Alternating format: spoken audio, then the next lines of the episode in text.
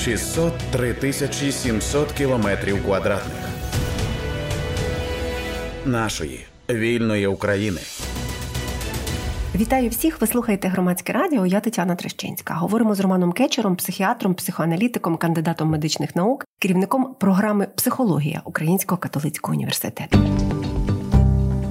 Пане Романе, я спеціально готуючись до сьогоднішнього ефіру, відновила тут в пам'яті нашу з вами розмову. Я вам навіть скажу, це було 22 березня 2022 року. Та тобто, власне, торік, вже рік і вісім місяців, як Україна перебуває в стані широкомасштабної війни, і зрозуміло, що 22 березня торішнє, напевно, і ми відрізняємося як суспільство. Я маю на увазі, і індивідуально відрізняємося, кожен і кожна. І можливо, якісь ем, моменти моменти ви побачили, про які ви зараз без сумніву скажете, та що ви побачили в такій суспільній свідомості, якщо можна сказати. Але тоді ця наша розмова, я вам заголовок також нагадаю, вона була під заголовком Ми уявляємо Путіна сильним, але він старий переляканий кагібіст. Ну, е, Вона зібрала шалену кількість просто переглядів і прослуховувань тоді на громадському радіо. І у мене склалося, ну, окрім вашої експертизи, моє припущення, що це, знаєте можливо, був спосіб боротьби і нашої аудиторії зі своїми власними страхами, та тому що 22 березня це такий стан невизначеності, паніки для багатьох, нерозуміння і так далі. і так далі. Правда ж? Ну, напевно, напевно, ми, е, ми шукали опертя. Ми шукали опертя, і ми шукали, знаєте, ми шукали нових значень, ми шукали нового розуміння. Ми були всі в шоці. То, що відбувалося з нами, це шок. Ми ми були в такому стані, знаєте, дисоціації, коли ми достатньо ясно і добре не могли зрозуміти то, то все, що з нами відбувалося. Інформації було настільки багато, ця інформація була настільки протиречива, і її був настільки ну, вау, і вона була настільки незвична, що е, що це ну, викликало таке травматичне переживання. Ми мусили трохи ну так якби створювати собі трошки ілюзії, ілюзорного світу, звітам тих 2-3 тижні, і така, знаєте, така ну, така налаштованість е, е, з одного боку катастрофічна, така на одному полюсі катастрофічна налаштованість, катастрофічний страх, катастрофічна загроза, а з іншого боку, дуже оптимістичний е, оптимістичний прогноз, щоб трохи зрівно, зрівноважити його. Але я і до сих пір думаю, що Путін старий переляканий кагібіст. Я так, так, так. Я, я приблизно собі ну могла передбачити, що ви це скажете, тому що за цей час знаєте багато навіть звісно, що я не є спеціалісткою у вашій сфері, але як журналістка і як е, людина з великим досвідом роботи саме з інформацією, є речі, які ми бачимо навіть на рівні от такому е, е такого аналізу. Е, за нічого не вдалося там за дві-три доби. Е, війна стає затяжною, Україна бореться, збройні сили йдуть в наступ. Тобто є таких багато таких речей, які для для нього, напевно, виявилися абсолютно неочікуваними з того світу чи з тієї інформації, яку він отримує. І плюс ще якісь певні моменти, там, от, наприклад, той сама спроба того самого Пригожинського бунту і так далі. Тобто, навіть на фактичному рівні ми ми можемо побачити от те, що напевно підтверджується. Але можливо, е, можливо, ми якісь стали інші. До Путіна ще повернемось. Я запитаю про нас. Та? Я запитаю про нас як суспільство. От що ви бачите? За цей рік і вісім місяців, і чому, наприклад, попередні вісім чи дев'ять років, тому що війна тривала, люди гинули, і ці могили на кладовищах так само зростали українських захисників і захисниць. Чому було це відчуття, що воно десь там далеко, і зараз його вже немає? От за, за вашим баченням? Ну, ми змінилися. Ми змінилися, тому що е, починаючи з 2014 року, ну на початку був також цей шок була ця, знаєте, така ну, така інтенсивність, тому що була спочатку була революція гідності, пізніше була російська інвазія, війна, яку вони е, розпочали і на Донбасі, і в, і в Криму. Це було настільки ну, несподівано, так тому що. Тому що ми були мирним суспільством навіть ця революція це все-таки революція мирного суспільства. Це ну такий силовий ексцес, але загалом ну вокалізований. Знаєте, цей силовий ексцес вокалізований там в центрі Києва, ну можливо, там в декілька деяких. Центрі деяких великих міст. Поза тим, країна жила мирним життям. І е, російська інвазія це початок війни, це зовсім інша реальність. Перших два роки, напевно, 14 і 15 рік, ми ми були жили в цьому стані шоку. А пізніше, коли війна заморозилася, конфлікт заморозився, це тривало достатньо довго, і суспільство ну так в лапках втомилося від війни. Я не думаю, що це можна назвати словом втомилося. Я думаю, що це можна назвати ну, таким таким словом безсилля. Тобто, суспільство не мало, в суспільстві не було рецепту якби завершення, закінчення якоїсь перемоги в тій війні. Такий рецепт був відсутній. І е, і тогочасна тогочасна влада не формулювала такого такого рецепту. Я не знаю, чи він був взагалі можливий.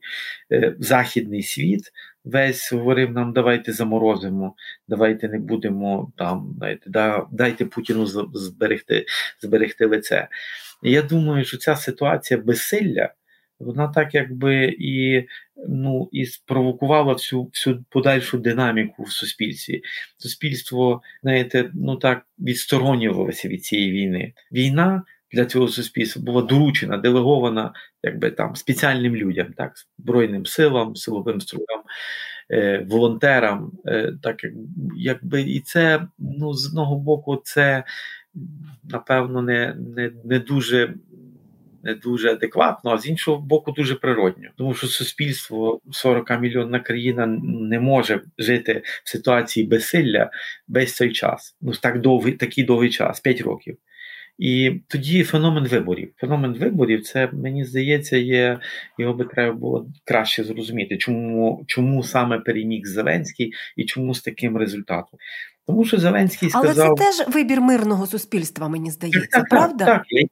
Так, Зеленський вибір мирного суспільства, тому що Зеленський сказав: Я закінчу війну. Я подивлюся Путіну в очі, зійдуся з ним десь посередині, якісь компроміси знайду, і ми завершимо. Ми розв'яжемо цей конфлікт, і це чудесне е, і це чудесне завершення конфлікту. Розумієте, це казкове, це казка. Він прийшов і розказав казку. При тому він ще сказав, що ми вступимо в ЄС, в НАТО і примиримося з Росією і закінчимо війну. Тобто, ми іншими словами не будемо воювати. Нічого таких зусиль особливих не докладемо. Я просто домовлюся, і і війна закінчиться. Ми переможемо, і ми вступимо в ЄС і НАТО, і Росія буде нашим другом. І цей е, і за цю казку проголосували 73 відсотки населення країни. Я не думаю, що тому, що вони там добрі чи погані, розумні, чи чи не дуже розумні. Не тому, а тому, що це психологічний вихід ситуації безсилля. А тепер а, тепер ми готові до складніших розмов. Е, це одна частина мого питання, тому що в мене таке враження, що ні. Якщо на початку були готові, то зараз я бачу, що є дуже багато таких якихось внутрішніх е, внутрішніх розбратів чи чи конфліктних ситуацій, які виникають уже в суспільстві, які м- не мають прямого стосунку до там до збереження державності або до війни і так далі. Це одна частина питання. І є ще е, в продовження того, що ви сказали, стосовно того, що е, не було рецепту завершення війни. Чи є цей рецепт зараз? От Чи є цей рецепт предметом згоди? Я чому запитую? Тому що е, війна може завершитися, і я сподіваюся, що вона завершиться перемогою України, але в суспільстві може бути не бути згоди от в баченні цього, як вона завершилася? Ну, бачите, ми, е, ми цю війну зустріли. Зустріли такою загальною, ніби з одного боку, розгубленістю, дезорієнтацією, е, а з іншого боку, ми швидко об'єдналися, і ми швидко об'єдналися навколо ідеї перемоги, боротьби і перемоги. І ця ця об'єднаність, е, вона ну вона не може тривати вічно. Розумієте, це ну це є такий е, в демократичному суспільстві. Це є скоріше виняток, ніж ніж, ніж правило. Тому що демократичне суспільство це. Це суспільство конфлікту, де різні соціальні групи між собою конфліктують і намагаються узгодити дискурс. І і, то, що то, що люди мають різні бачення, це це скоріше норма, ніж ніж, ніж щось таке дивне. Але ця, цей конфлікт, який є між нами всередині нас, різні різні конфлікти, е, він є ну, небезпечний під час війни. Тобто під час війни нам просто потрібна більша єдність. розумієте? І ми є, ми, ми вирішуємо невирішальне питання. З одного боку, нам потрібна демократична країна, бо саме за це ми боремося. Ми, ну не тільки за це, але і за це ми боремося, щоб ми жили в вільній країні. А з іншого боку, нам потрібна одностайність, і в тому є і в тому є протиріччя. Мені здається, поки що нам вдається це протиріччя продуктивно розв'язувати. Ми залишаємося демократичною країною конфліктами і дискусіями, і ми є об'єднані навколо ідеї перемоги. Очевидно, що неясно, неясно, коли буде ця перемога. Незрозуміла, яка ціна цієї перемоги, незрозуміла, які форми, тобто в якій формі ми ми отримуємо цю перемогу. Так? Це все є відкриті питання, це викликає багато тривоги. Але загалом суспільство є об'єднане навколо цих цих питань, і цих відповідей. Те, що Я оптимістично ми... угу, угу. Це е, це мені теж оптимістично чути. Я думаю, що нашій аудиторії це теж оптимістично чути, тому що ми інколи, знаєте, зосереджуємося на все-таки цих конфліктних ситуаціях. Я б не називала їх там якимись аж лініями розколу і так далі. Але ну є певні дискусії. Ми дискутуємо умовно про пам'ятники, і це не лише про пам'ятники там тоталітарного режиму. Якщо ми пригадаємо Львів і цю історію з скульптурами в австрійському парку, то це ж ну це ж місяць е, зайняло та от е, історія з цими дискусією з цією дискусією. Ми дискутуємо про книжки. Там я не знаю, я сьогодні бачила на Фейсбуці дискусію про те, чи варто писати про віднайдення своєї української ідентичності там людям, які себе можливо колись відчували радянськими людьми. Ой, навіщо ж ви це пишете? Це ж стид який, та а от я завжди себе відчувала українкою і так далі. Тобто таких дискусій є дуже і дуже багато. Воно про щось про що воно свідчить? Свідчить?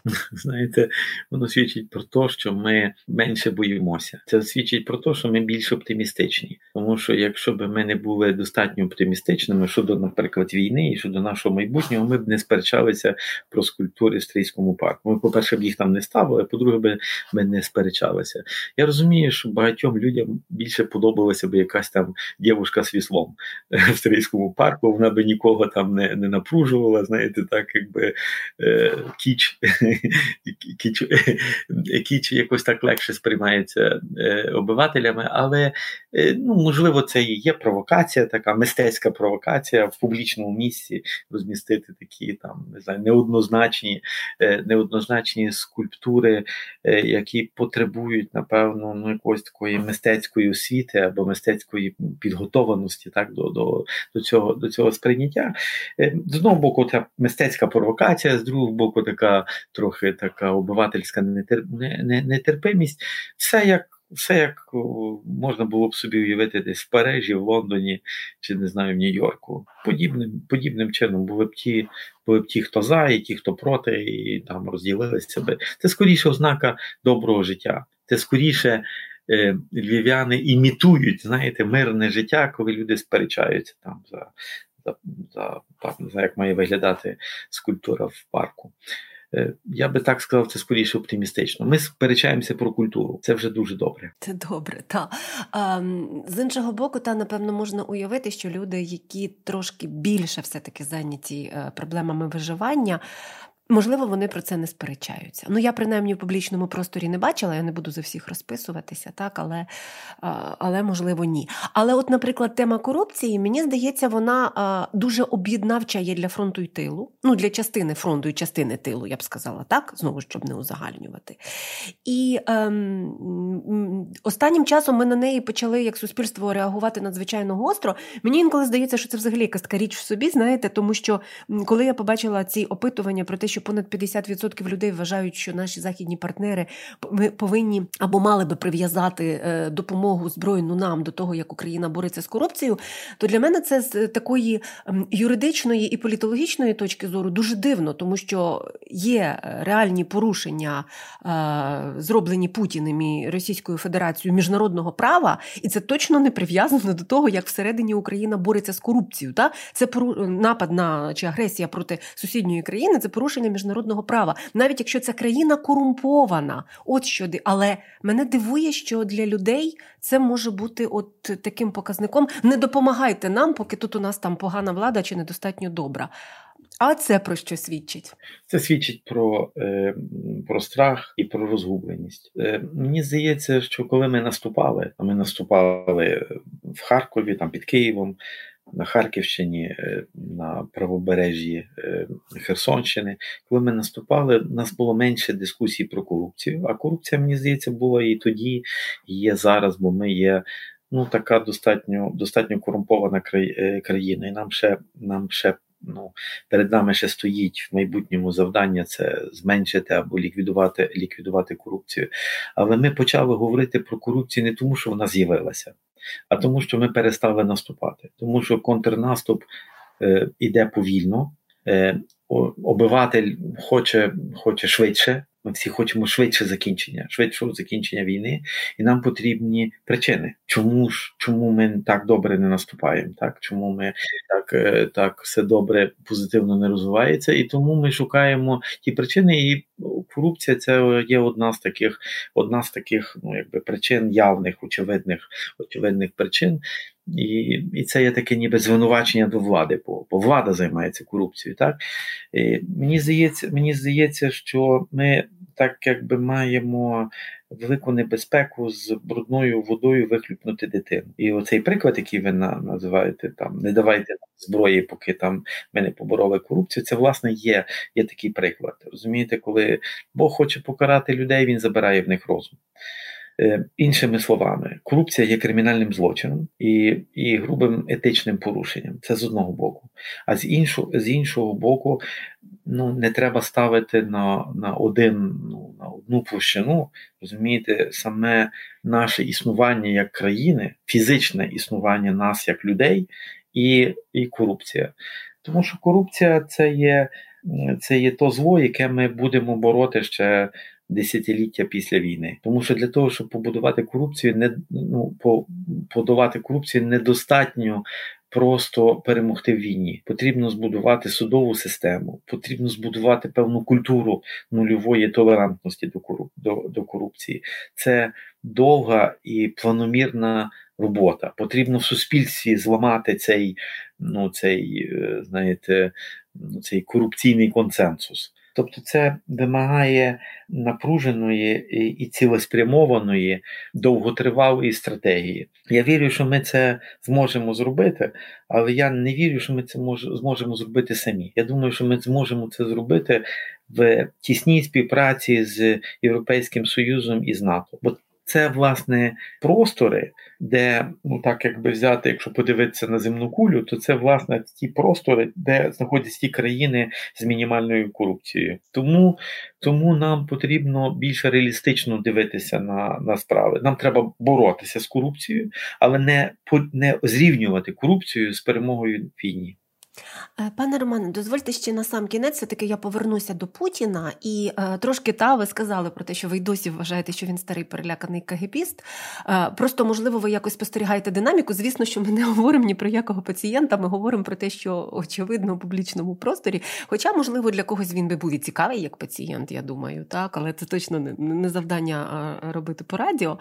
Знаєте, я коли пригадую цю історію з недо, недозаколотом Пригожина, коли керівник ЦРУ ЦРУ американський е, Бернс е, тоді телефонував Наришкіну чи телефонував комусь із своїх візавів Російську Федерацію зі словами, що це ваш внутрішній заколот. Ми тут ні при чому, та американці ні при чому. Принаймні, це було повідомлення в медіа, тоді і західні медіа про це писали.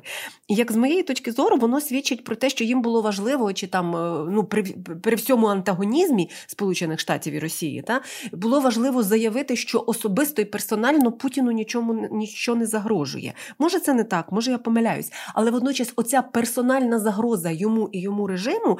Здається, дуже помітним його страхом. З одного боку, е, цей дзвінок, якщо він був, він ну так, про нього писали зрештою. Так, так, якщо він був, е, міг може свідчити про те, що е, в Сполучених Штатах відносяться до теперішнього російського керівництва як до дуже такої параноїдно організованої корпорації, яка яка здатна, знаєте, неправильно трактувати реальність. Тобто, якщо там Пригожин вирішив там виступити проти Путіна чи проти кого він там виступає, то американці бояться, що русські просто неправильно зрозуміють ситуацію і і будуть звинувачувати, як вони завжди робили. Будуть звинувачувати зовнішні зовнішні сили. Американці там бояться там ядерного ядерного конфлікту, і тому знаєте, гасять гасять пожежу. Це якби з одного боку. Це мені здається один один контекст. А другий контекст е, мені здається дуже такий. Ну ви добре вдало це підмітили, тому що мені здається, що.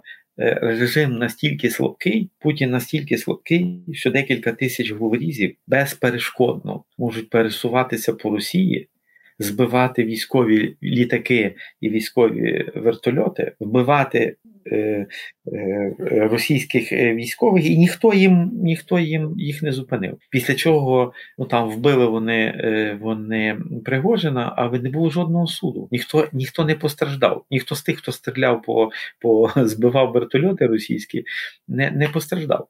Це означає, що Росія слабка. Росія країна слабка. Не тільки Путін там переляканий, а Росія слабка. І це нас обнадіює. Це дає нам нам таку добру надію, що, що війна можливо скоро і закінчиться. З іншого боку, е, от є люди, які кажуть, знаєте, що от хай вони там самі е, себе повбивають, ми повинні тут відгородитися ровом, але на, насправді це це неправильно. Географію ми не змінимо. Мені здається, що все одно важливо стежити і намагатися впливати, якщо це можливо. Я не знаю, чи можливо впливати на, на, на такий режим. Я думаю, що ми повинні точно зрозуміти е, наші можливості і наші поставити відносно того, від того, як ми розуміємо наші можливості, поставити цілі. Е, я думаю, що це завдання для всього західного світу. Весь західний світ, не Україна, а весь західний світ повинен підслідковувати і впливати на ті процеси, які відбуваються в, е, в Росії. Ми зараз опинилися в епіцентрі цього процесу. Ми воюємо. Е, західний світ не воює. Наше завдання перемогти в війні, закінчити війну і вручити цю проблему західному світу. Розумієте? Тобто стати частиною західного світу і таким самим і тим способом зробити проблему Росії не проблемою України, а проблеми західного світу. Інакше ми виснажимося в цій війні. Розумієте? Інакше ця війна не буде кінця. Вона ніколи не закінчиться. Вона не закінчиться, вона не закінчиться тим, що ми відіб'ємо свої території. Вона може закінчитись тільки тоді, коли ми вступимо в ЄС і в НАТО, і і ця проблема цього конфлікту стане проблема, проблемою Вашингтону, Лондону, Парижу, Берліну, а не лише проблемою Києву. В тому е, і, і це є найголовніше, що ми повинні зрозуміти. Очевидно, в рамках західної коаліції ми будемо там відігравати свою ключову там роль, можливо, там в розумінні цього конфлікту, в там якогось регулюванні впливу на цей конфлікт. Але ми повинні перестати бути одні в цьому конфлікті, в тій війні. Розумієте? Угу. І дуже важливо дедалі більше переконувати в цьому партнерів, та щоб вони все таки цю думку прийняли, зжилися з нею і зрозуміли, що фактично це перш за все. Ми повинні самі зрозуміти цю думку. Угу. Розумієте? Угу. Перш за все, для того, щоб кого-небудь переконати, потрібно мати ясність ясність голові. Це була розмова з Романом Кечером, психіатром, кандидатом медичних наук, керівником програми Психологія Українського католицького університету. Тетяна Трещинська працювала для вас, і це громадське радіо. Слухайте, думайте. 603 тисячі 700 кілометрів квадратних нашої вільної України.